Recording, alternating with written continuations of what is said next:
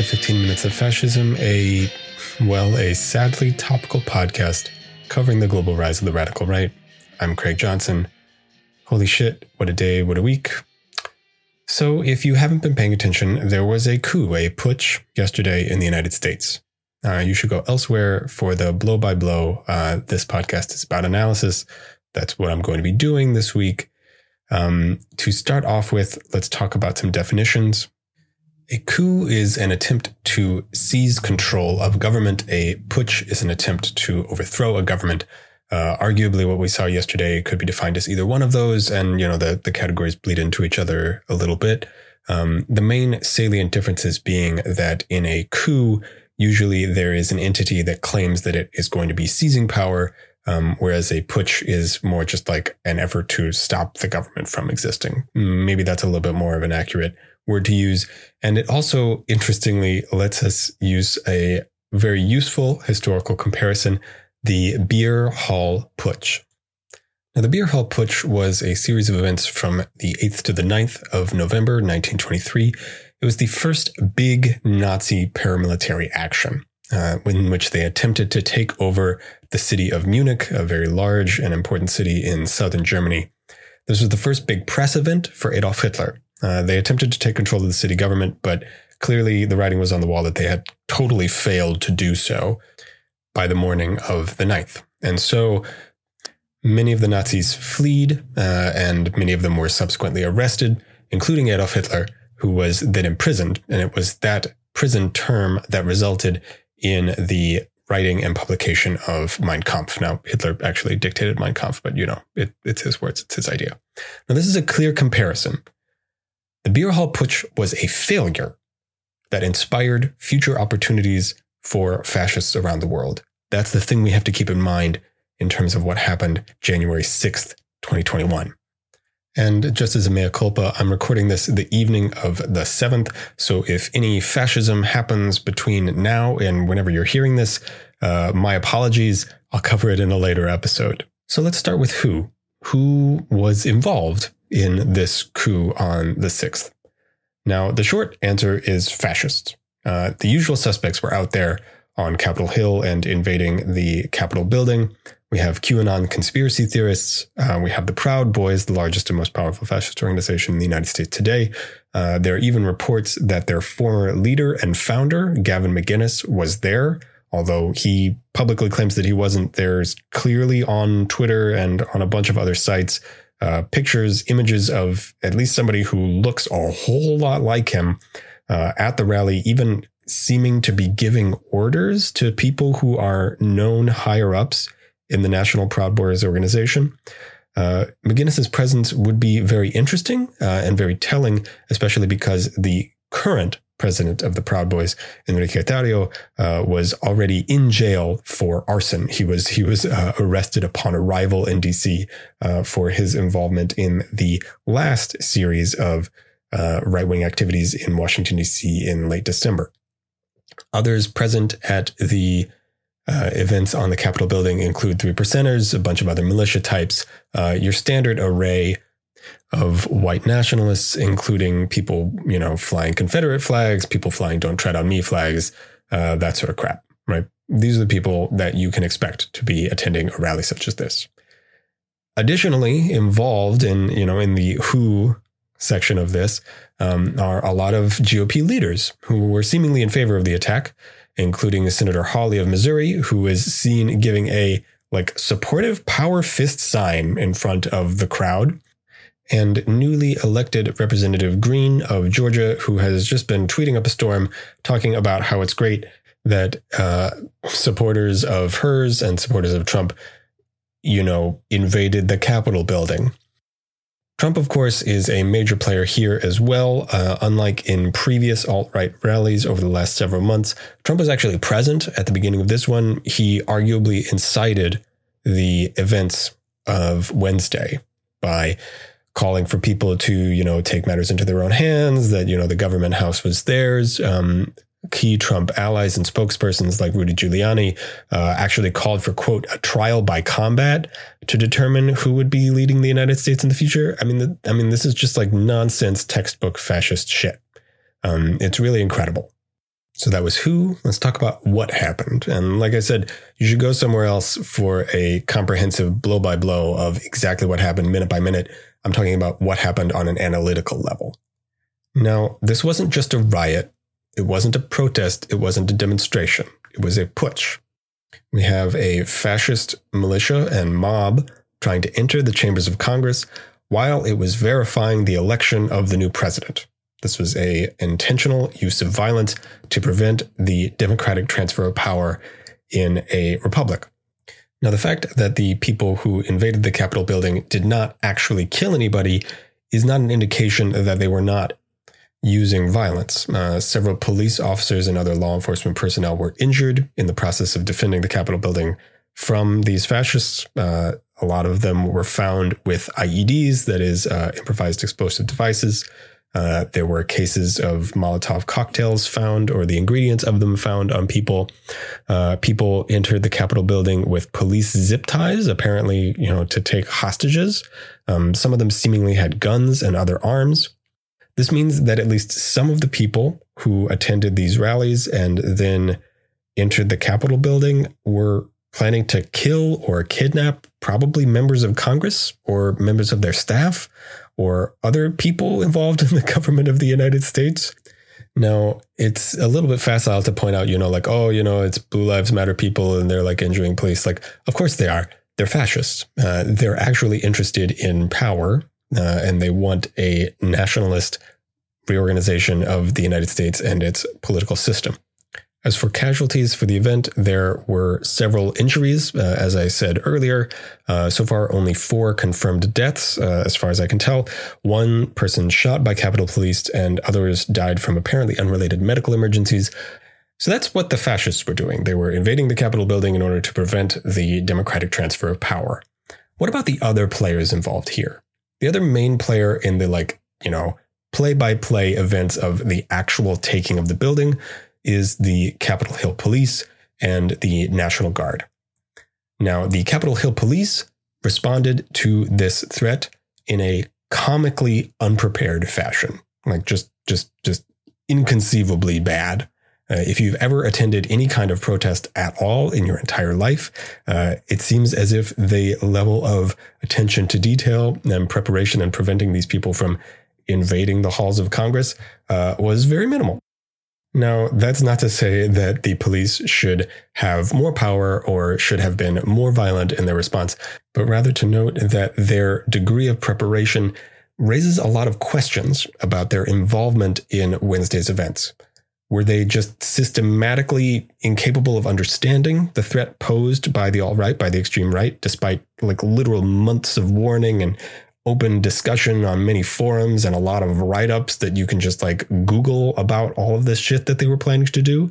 That wouldn't necessarily be surprising. It's pretty normal for conservatives and for the military part of the state in general to underestimate the actual threat posed by fascists um, because they disproportionately associate the left and also uh, the leftist demands of people of color with threats to the state. Were they just systematically underprepared uh, so that it would look like incompetence rather than the kind of cooperation that we know to happen a lot between the cops and fascists? Or were they intentionally cooperating? Uh, there are some reports of Capitol Police actually just sort of letting the fascists into the Capitol building. Uh, the fascists themselves even brag about it openly uh, on a lot of their live streams, videos, and other documentation that they provided in like just literal real time of their invasion of the Capitol building. Other evidence of some more nefarious shit like that uh, is that the Department of Defense wasted like potentially precious hours refusing to send in the National Guard to defend the Capitol building. And by potentially precious hours, I mean like literally like, what if there were some people still left in the building?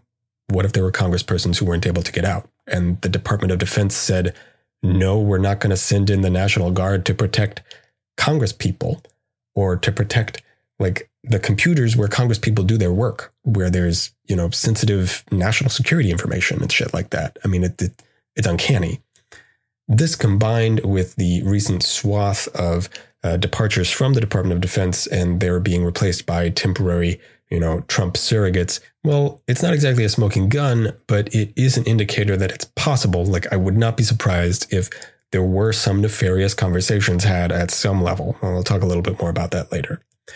Ultimately, the National Guard was sent in and is still operating in DC and will be throughout the period between now and Inauguration Day on January 20th.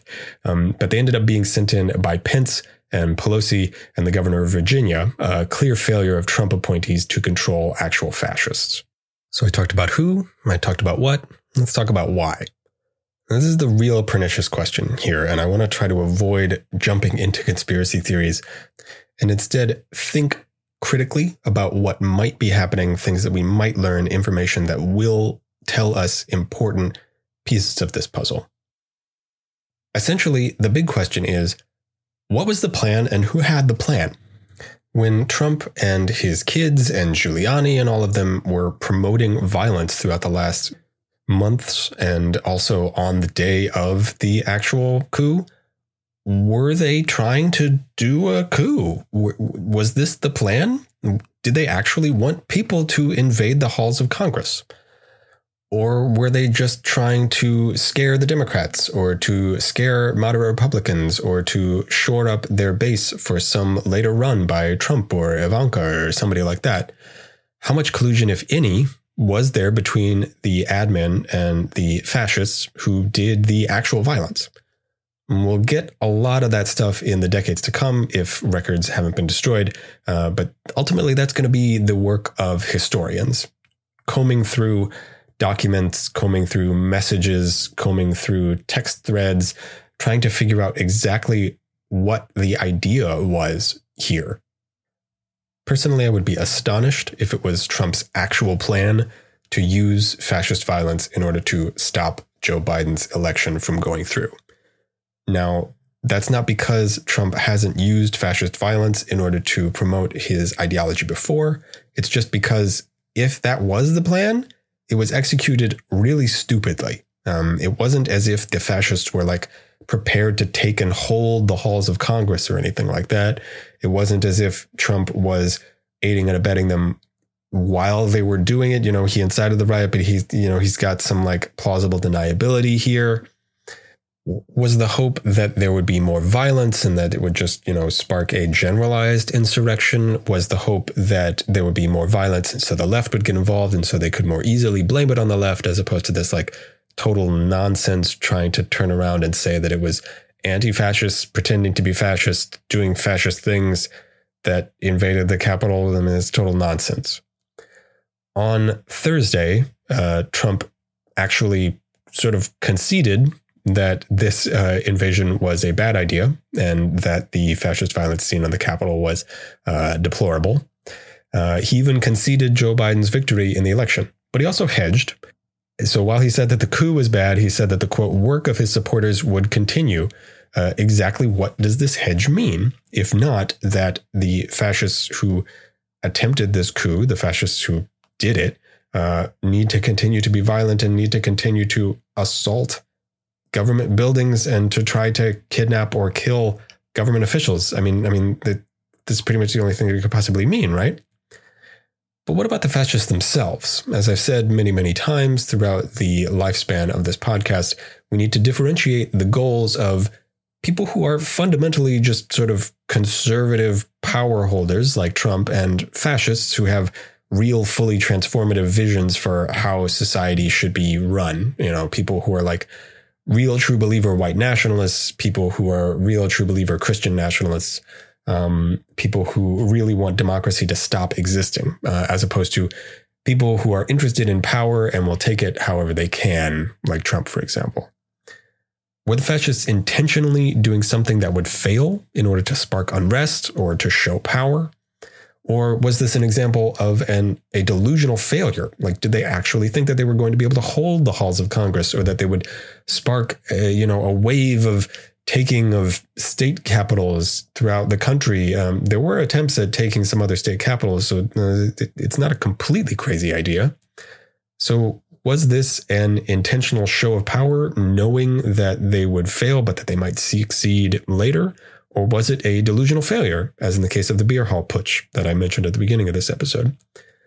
what was their strategic plan, or did they have one? Was there a strategic plan held by the Proud Boys that that you know the militia types didn't agree with? Um, is this an example of differences amongst the factions of the fascists?